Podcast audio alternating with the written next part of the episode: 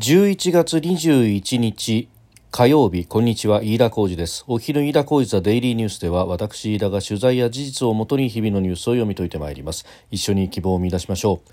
今日取り上げるニュースまずはチャット GPT を運用するオープン AI について、えー、CEO のサム・アルトマン氏を解任するということが週末に速報として出ておりましたけれども、えー、オープン AI の社員らが取締役会に総退陣を求めまして、えー、サム・アルトマン氏らを復帰させなければ自分たちも揃って退社すると、えー、迫る文書を提出したと、えー、9割以上にあたる730人が署名をしているという報道があります。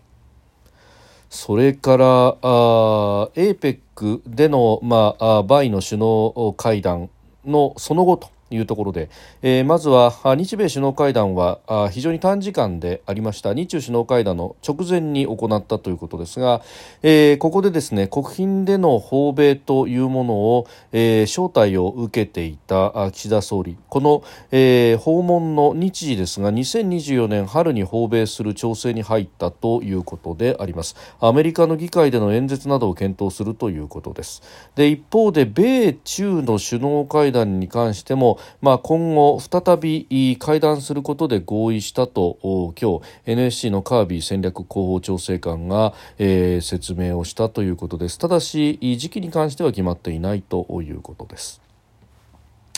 それから国内の政局岸田政権の支持率が思わしくないというところですけれども、えー、先に勉強会を立ち上げた高市早苗氏に関して、えー、世耕自民党参院幹事長が政権を支えることが極めて重要なタイミングだということで、まあ、この勉強会開催に対してチクリと指したということが出てきております。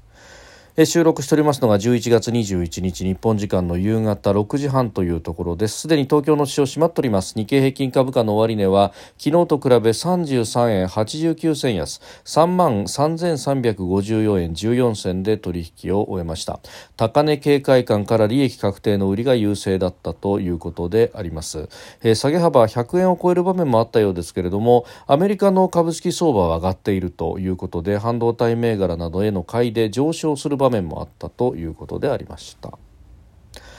えさてまずはチャット GPT を運用するアメリカオープン AI の内紛についてであります。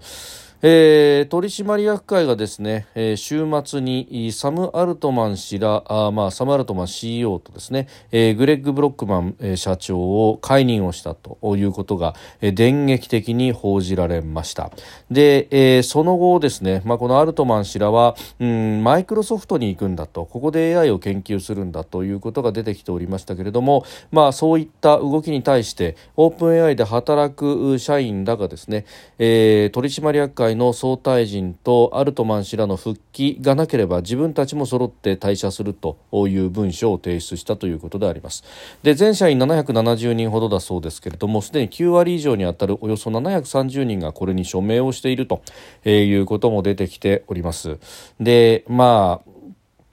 この内紛についてというところが、えー、解任の理由等々もですね全く出てきていないということがありますので一体これは何じゃということが言われていたわけですけれども、えー、今回ですね、まあ、アルトマン氏の解任というところには、まあえー、この取締役会のメンバーというのが、えーまあ、主導したということが言われております。でアルトマン氏解任に加担したチーフサイエンシシティストのイリア・サツキバー氏とそして3人の社外取締役だということなんですけれども、まあ、あこのサツキバー氏、えー、氏と3人の社外取締役、まあ、それにアルトマン氏も含めて、まあ、このオープンアイというのは非常に特殊なあ所所有形態というところがありまして、まあ、もちろんですねマイクロソフトなどが相当な額を出資しているということがあって本来であればそうした株主の意向というものが、えー、真っ先に反映されると、まあ、これが、えー、株式会社であり資本主義社会の常識なんですけれども、えー、これですね、えー、さらに別の側面があってもともとこのオープン AI というもの、まあ、チャット GPT 生成 AI に関してはあ利益を求めずに、まあ、非営利で、えー、管理をしていこうというような、まあ、ある種の理想があって、えー、そこの部分を体現する形で元大元の親会社がですね非営利組織であるということなんですね、えー、オープンエア LLC という。でこの非営利組織の部分があ大元の親会社でそこには株主だとか所有者という概念がないと、えー、いうことになっていて、まあ、取締役会が、えー、でさらにですねこの非営利組織の幹部、まあ、とこの営利組織であるオープン AI 会社の取締役というものが、えー、ほぼほぼ兼任されているということなので、えー、そうなるとこの、えー取締役会が独裁状態ということになってでかつ、えー、このイリアス・アツキバ氏がですね他の3人の社外取りを巻き込んで、えー、決断をするということになると、まあ、あ多数決でもってするとですね、えー、多数を占めることができるということで、まあ、それでアルトマン氏らを解任という形になったわけですけれども、まあ、ある意味のガバナンスが効かないということ少数独裁になってしまうということがあってそして資本の論理が通用しないという非常に不思議な、えー、ことになってしまっていると。で、この薩岐橋はですね、その後、今度は、まあ、あの、従業員に対して、えー、遺留側に回っていると。あの、この社員らが提出した文書に薩岐橋も署名をしているということで、えー、社外取締役3人に対して解任しろということになっているわけですが、まあ、そもそもですね、えー、追い落としを図った人がこうして寝返っていると、寝返りに寝返りを重ねているというこの瞑想ぶりでありまして、えー、ここに対してですね、まああのかなり批判が、えー、現地では出ているようであります。で一方で、まあ、あアルトマン氏らを含めてそして大半の従業員もですね、まあ、これ、えー、マイクロソフトにじゃあ本当に移るということになれば、えー、今度はマイクロソフトは、えー、労せずにしてですね、えー、大量の上質な、えー、頭脳とノウハウと、えー、そして、まあ、場合によってはですねオプン AI そのものをほぼ手に入れるということにもなるということで、まあ、あ結局漁夫の利を得るのはマイクロソフトなのかあるいは誰が全体と構図の絵を描いたのかみたいなところはですね、まあ、結構疑心暗鬼謎が謎を呼ぶというようなことにもなっております。まあ、あ中にはですねアメリカのテックメディアなどはマイクロソフトが無償でオープン AI を買収したようなもんだというですね、えただで総取りというようなことにもなってきているというところであります。まあただ、まあ、これ、えー、取締役社外取りも含めてですね、まあ、かなり、えー、若いいわゆる Z 世代とかミレニアル世代というような、えー、世代の人まあ、ミレニアムミレニアル世代の人たちが、えー、中心だということなんですが、まあ、あこのミレニアル世代の、まあ、ある種のエリートたちの、えー、特徴として非常にプライドが高く自尊心が高くそして、えー、極端な解釈だとか早飲み込みが多いそして、えー、自分の自説を曲げない理想主義だ等々というようなことも言われていて、まあ、今回もですねねこの、え、アルトマン氏の解任に関しては、えー、俺たちに情報も渡さないし、えー、ほとんど誠実に向き合ってこなかったじゃないかというようなこの感情のもつれみたいなものがえー、かなり肥大化してしまったような、えー、ところも見受けられると、うん、いうことがあります。まあそうすると、まあ、その辺をですね間を取り持って老練にやるというような人がいなかったのかというところが、まあ、悔やまれるというかあ要因としてはあるのかもしれないと。まあなんというかですね、えー、突出した才能そしてそれをこう磨き上げたあ創業者の横にはうんかつてであればあ優秀なあ二人三脚をするような、えー、事務屋が横についてですね。で、えー、彼がそういった人が、えー、この全体の人間関係であるとか組織関係であるとかマネジメントの部分というのを支えてきたというようなことがあるんですが、えー、どうやらそういう人がオープン AI にはいなかったのかということも考えられるかもしれません。まあ、かつてであればですね、えー、本田宗一郎に藤沢という優秀なあ社長が横についていた副社長がついていたであるとか、えー、あるいはうんソニーにおいても、えー、伊深勝の横には、えー、森田明がいたと明はいたとかですね、えーまあ、そういったあことがうんまあのアメリカの場合は全くそことは、えー、常識が違うといえばまあそれまでなんですけれどもうんそういう部分が出たのかということも言えそうであります。えー、それからですね、えー、APEC の場での首脳会談様々行われました。そしてその後の話というのがいろいろ出てきております、えー、米中の首脳会談が目玉的に取り上げられることが多かったんですけれども、まあ、その翌日には日中の首脳会談も行われました。で日中の首脳会談の直前にですね、えー、アメリカのバイデン大統領と岸田総理が会って話をしていたという、えー、日米の首脳会談が行われておりました。でこれはあの非常に短い時間ではあったんですけれども、まあ、その中でですね、えー、国賓待遇でアメリカへの招待というものをバイデンさんが岸田さんに対して出していたということが報じられておりましたがその日程というのがですね、えー、出てまいりました2024年来年の春へ春の訪米というもので調整に入ったということであります。まあ、あの予算の審議日程を見極めながら3、4月頃の訪米を調整するということでありますが、まあ、この4月2024年4月ということになると、まあ、大統領選挙に向けてとアメリカが動き出す、まあ、ある意味外交をやる最後のチャンスということにもなる時期であります。まあ、それゆえにですね大統領選に対してのお土産というものをおそらくはアメリカ側から強く求められると、まあ、その見返りとして議会の演説と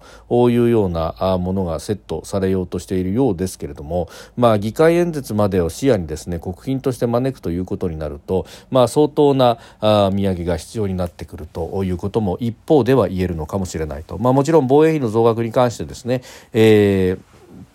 ー、ちょうどその、初年度の予算が成立した直後に行くということでありますのでそこでの防衛装備品の購入等々というところが、まあ、お土産になるのかもしれないというところですけれども、まあ、ただあこれがですねブラックボックスが多いものであったりとかするとうんまああちょっと具合が悪いということにもなってくる、まあ、日本としてハンドリングできるところが非常に少ないということになるとそれはそれでまた問題だということにもなってまいります。まあ、あこうして、えー、先にですねセットがされてしまっている以上は何かお土産を持っていかなければいけないのかもしれませんけれども無用な情報というものは、えー、夢をめなさるなというところであります。で一方で、えー、アメリカの NSC 国家安全保障会議のカービー戦略広報調整官が現地20日記者会見を行行いまして、えー、米中の首脳会談においついてもまあ、再会談をすることで合意したと、まあ、ただ具体的な時期に関しては決まっていないということで、えー、ありました。まあ、これも対話をすることがまずは大事だということであろうと思うわけでありますけれどもまあそれ以外に軍同士の対話であるとかどこまで、えー、道筋をつけられるのかというのがこれから先の問題になってまいります。それからですね、えー、国内の政局に関してなんですが、まあ、あ自民岸田総理大臣の内閣支持率がかなり落ち込んできているということが、まあ、ここのところは報じられております、えー、調査軒並み3割を切ってきているなんていうこともあって、えー、政党支持率自民党支持率よりも低いという数字も出始めていてそうすると、えー、首相プレミアムどころか、えー総理が足引っ張ってるじゃないかというようなことにもなってまいります。で、まあそうしたところでですね、いろんな動きがある中で、えー、先週には、うん高市早苗経済安全保障担当大臣が勉強会を発足させたと、まあ、これは自分の所掌以外のところをしっかり勉強していこうということで、まあ、集まったということでありまして、まあ、何か派閥的な行動を取るというわけではなく、まあ、高市さんのスピーチもほとんどなくですね、えー、勉強会が行われたということでありましたが、まあ、これに対して、えー、参院幹事長の世耕弘成氏はあ金曜日の会見でも現職閣僚がこういう形で立ち上げるのはいかがなものかと苦言を呈してしていたんですが、えー、今日の会見でも政権を支えることが極めて重要なタイミングだというふうに述べまして、えー、再度、まあ、ちくりとさしたということであります。で、まあ、これ、あの、前日にですね、あ、前々日か、えー、高市氏があ、旧ツイッター X の中で、えー、現職閣僚が担務外の政策を同僚議員と勉強することの何が悪いのか意味がわからん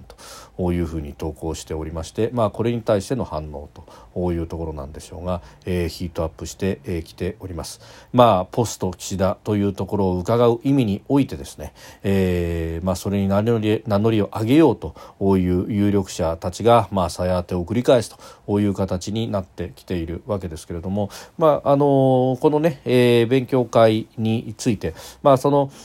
意図というものであったりとか、あるいはその波紋反響波紋というところ、まあ様々な評価がありますが、えー、前向きな評価をする人はいや自民党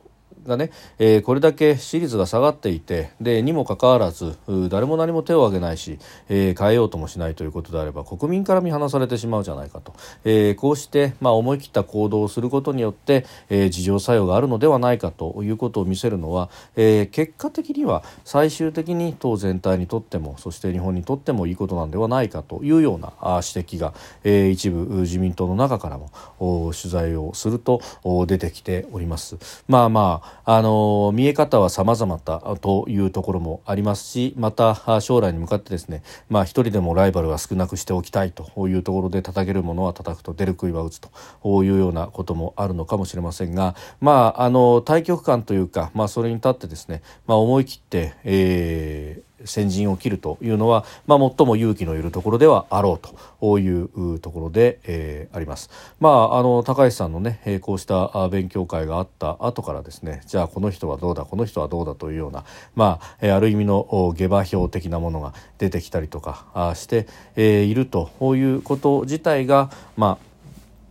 えーまあ、岸田さんはどう思うかというところはあるかもしれませんけれどもさまざ、まな議論が出てきているという活性化においてはうん意味はあったのかと、まあ、ただ、えー、仲間作りであったりとかあるいはその後のですね、えー、旧ツイッター X で売り言葉に買い言葉みたいになっているというのが、えーまあ、あまりこれがヒートアップしすぎると今度はなんだ内紛かというようなことにもなってしまうと、まあ、これ、えー、世間への見え方そしてえー、中での権力争いというものはなかなか一筋縄ではいかなそうであります。飯田浩司ザデイリーニュース月曜から金曜までの夕方から夜にかけてポッドキャストで配信しております。番組ニュースに関してご意見感想飯田 TDN アットマーク Gmail.com までお送りください。飯田浩司ザデイリーニュースまた明日もぜひお聞きください。飯田浩司でした。